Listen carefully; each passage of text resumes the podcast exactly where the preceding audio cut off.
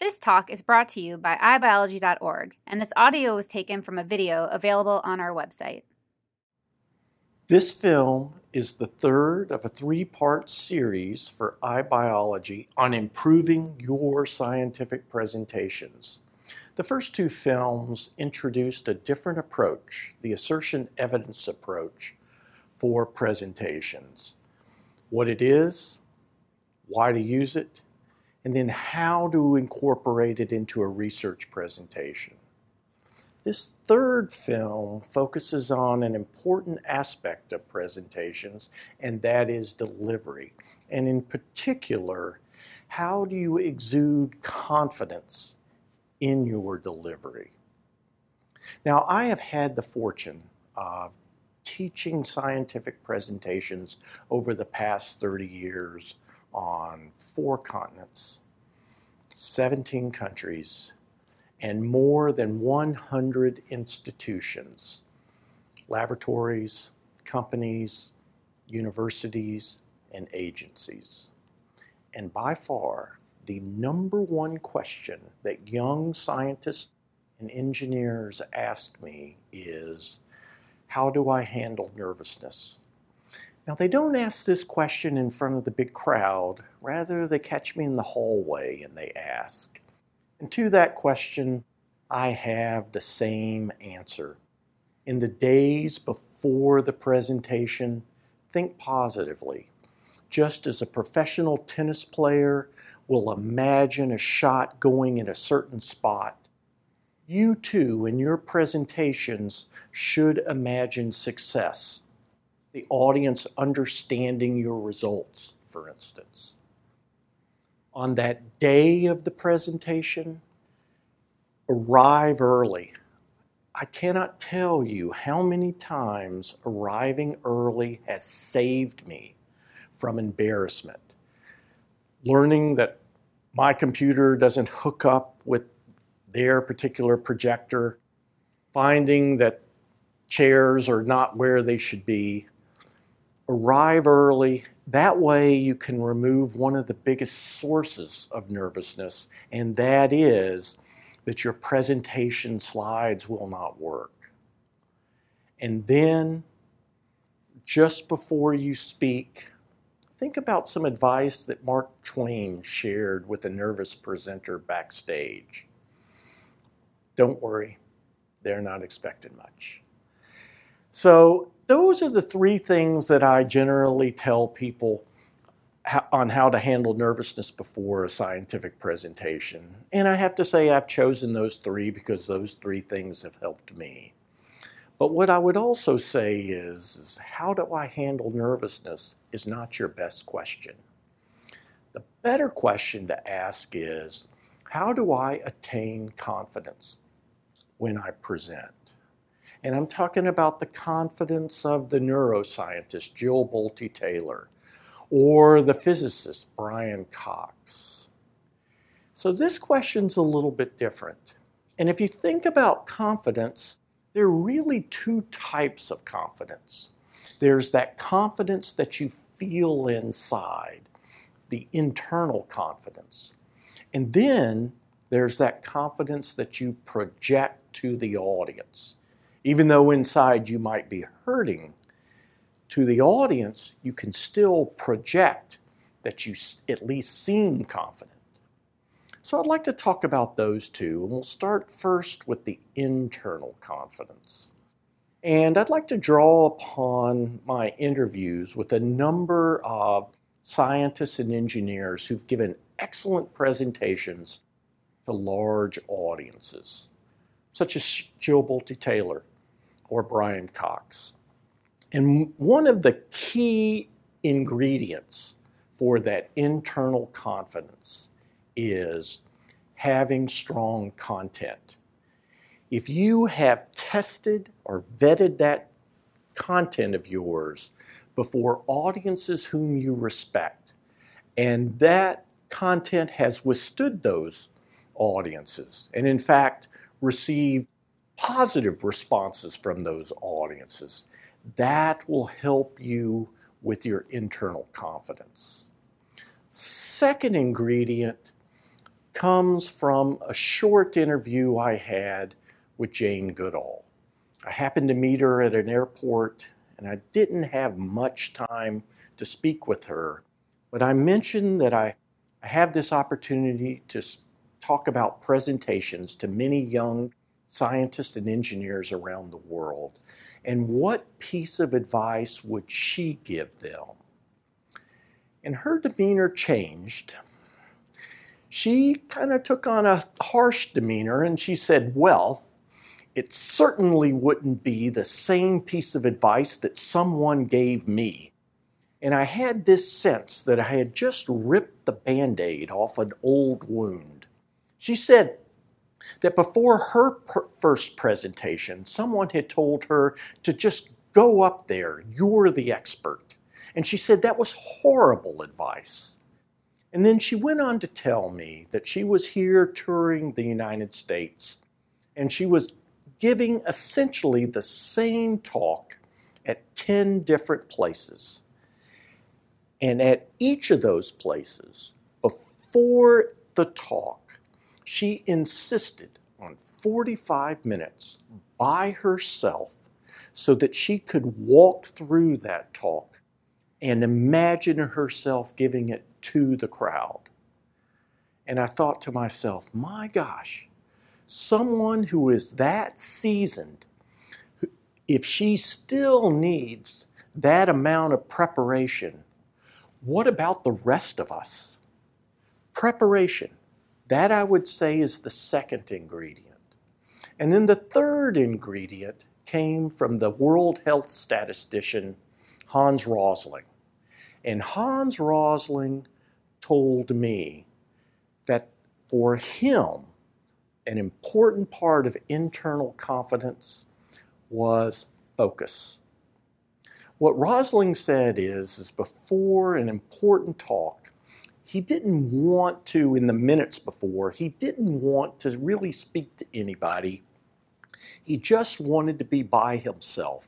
And his best analogy for it was to be like a downhill slalom skier up at the top just before you take off. And a downhill slalom skier thinks about going here, going here, going here, or going here. And he said for him, that was the same thing, that he wanted to think about exactly where he was going to go. This idea of focus was also one that a young presenter communicated to me Sheila Patek before one of her first presentations, which was to more than 800 people. And what she said is, she said, if I had thought about the 800 plus people in the room that day, I never could have done it. Instead, I thought about the science and my passion for the ideas, and I let that carry me strong content, preparation, focus. If you will work on those three things, you will bolster your internal confidence. Now, I'm not saying that before a talk, you're not going to feel nervous. There will be audiences, there will be situations in which you will. But, and and I think something to realize is that the internal confidence is not an on off switch. A better analogy is that it's a bucket. And the more that you work on those three, the more fluid that is in that bucket. And that the nervousness that you will have is not as much as if you had not done the strong content the preparation, the focus. So that was a little bit about internal confidence. How about projected confidence? One thing that has amazed me is that I have had students who have given a presentation, former students, and I have watched them and I have thought, oh my gosh, these students are doing great. And then I think to myself, I must be a really good teacher that my former students are presenting so well. But then afterwards, I will talk to these students and they will tell me how nervous they were. And I will think to myself, I must not be a very good teacher because I couldn't see their nervousness. But one thing that I've realized is that even though inside you are hurting, you can mask that discomfort in certain ways and in certain steps that you can take. And so I'd like to come back to Twain and talk about another quotation that he has. And for the moment, disregard the religious implications of this quotation. But Twain talked about the calm confidence of a Christian with four aces. And I think as a presenter, there are four aces that you can play in a presentation to project more confidence. Ace of spades, start strong. On the day of the presentation, arrive early. Make sure that all the equipment is working. And not just your computer and projector, but make sure that the clicker is working so that you are ready to go. One thing that is important to realize is that different rooms have different ghosts. And crazy things that will happen in one room will not happen in another. But in that other room, something else crazy can happen. Be prepared, arrive early. And then, when you've gotten everything ready to go, don't hide out in the bathroom. Rather, meet your audience. Try to find out something from them that you can incorporate into your talk. I see speakers do that. And even though I know exactly what it is that they're doing, I'm always amazed at that particular move that they make.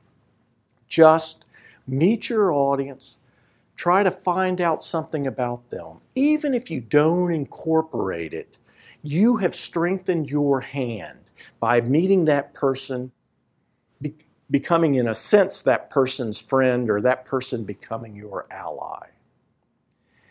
And then, when it's time for you to go up, move up to the stage, stand tall. I like to feel the muscles in the backs of my calves and thighs. I like to feel myself stand as tall as I can in front of the audience. Mm, don't necessarily say anything for a moment.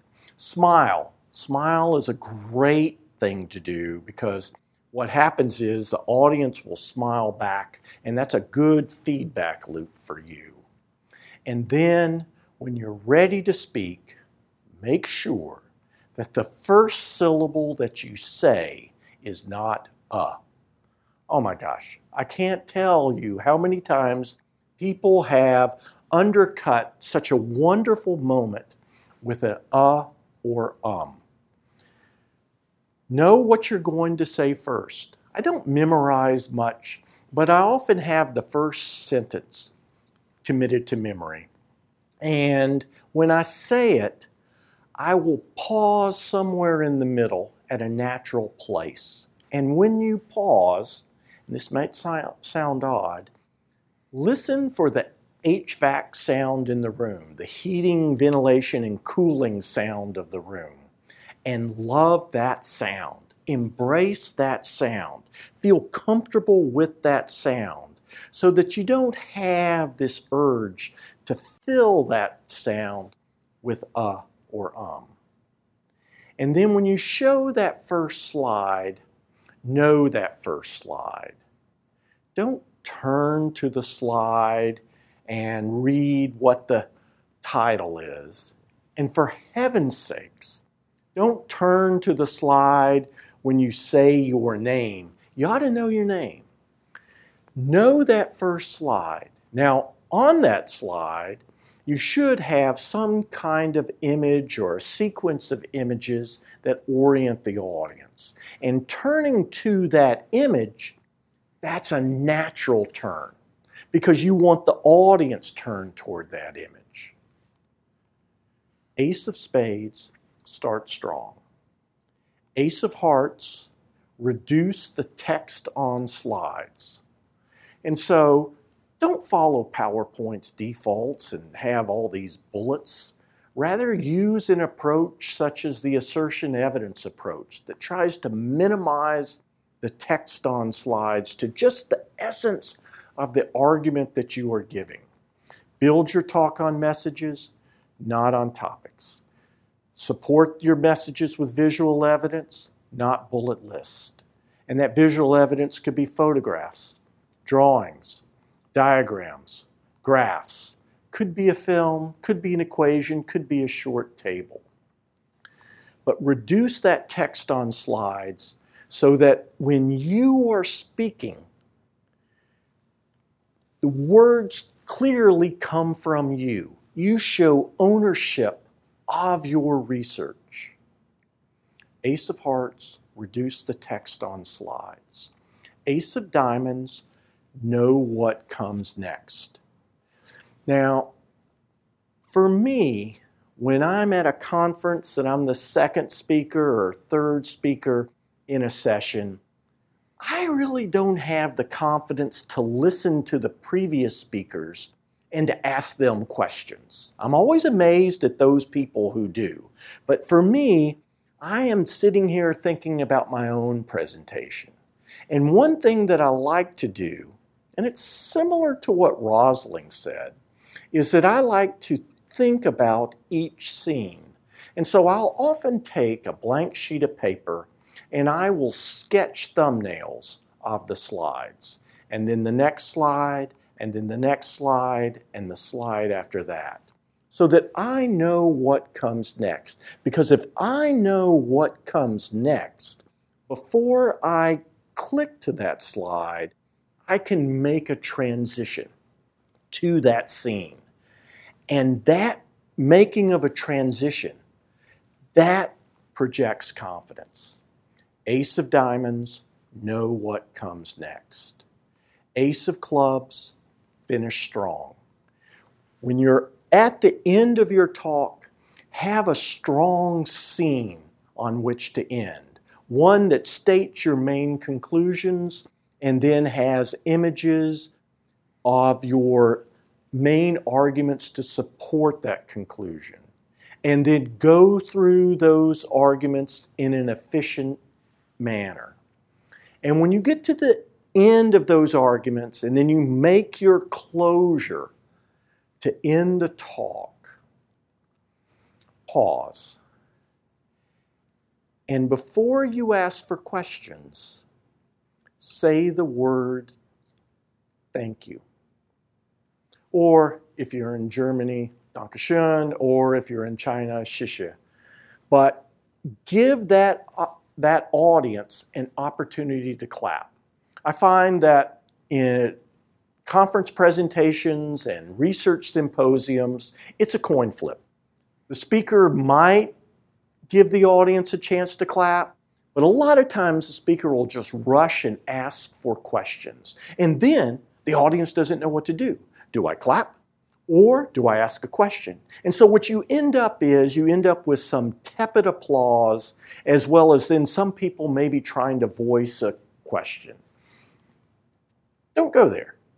You want to receive the applause. And in fact, I think it's important that those people who are perhaps not in your field see the experts in your field, see them applaud, say thank you. And then when that applause is dying down, that's when you want to ask for questions. And when you receive questions, know that there are going to be some questions that you cannot fully answer. And so a lot of young scientists and engineers, they will rush that answer and say what it is that they know. But then they'll have a big but, and then they'll end that answer with some negative news. A better way to handle it is to pause and start your answer with although. Although I cannot answer everything about the question that you ask, I can say, and then finish strong with what it is you do know. Ace of clubs, finish strong. If you'll play those four aces in your presentation, you will project confidence. Thank you. Visit us at ibiology.org for more free talks from the world's top scientists. Funding is provided by the National Science Foundation and the National Institute of General Medical Sciences.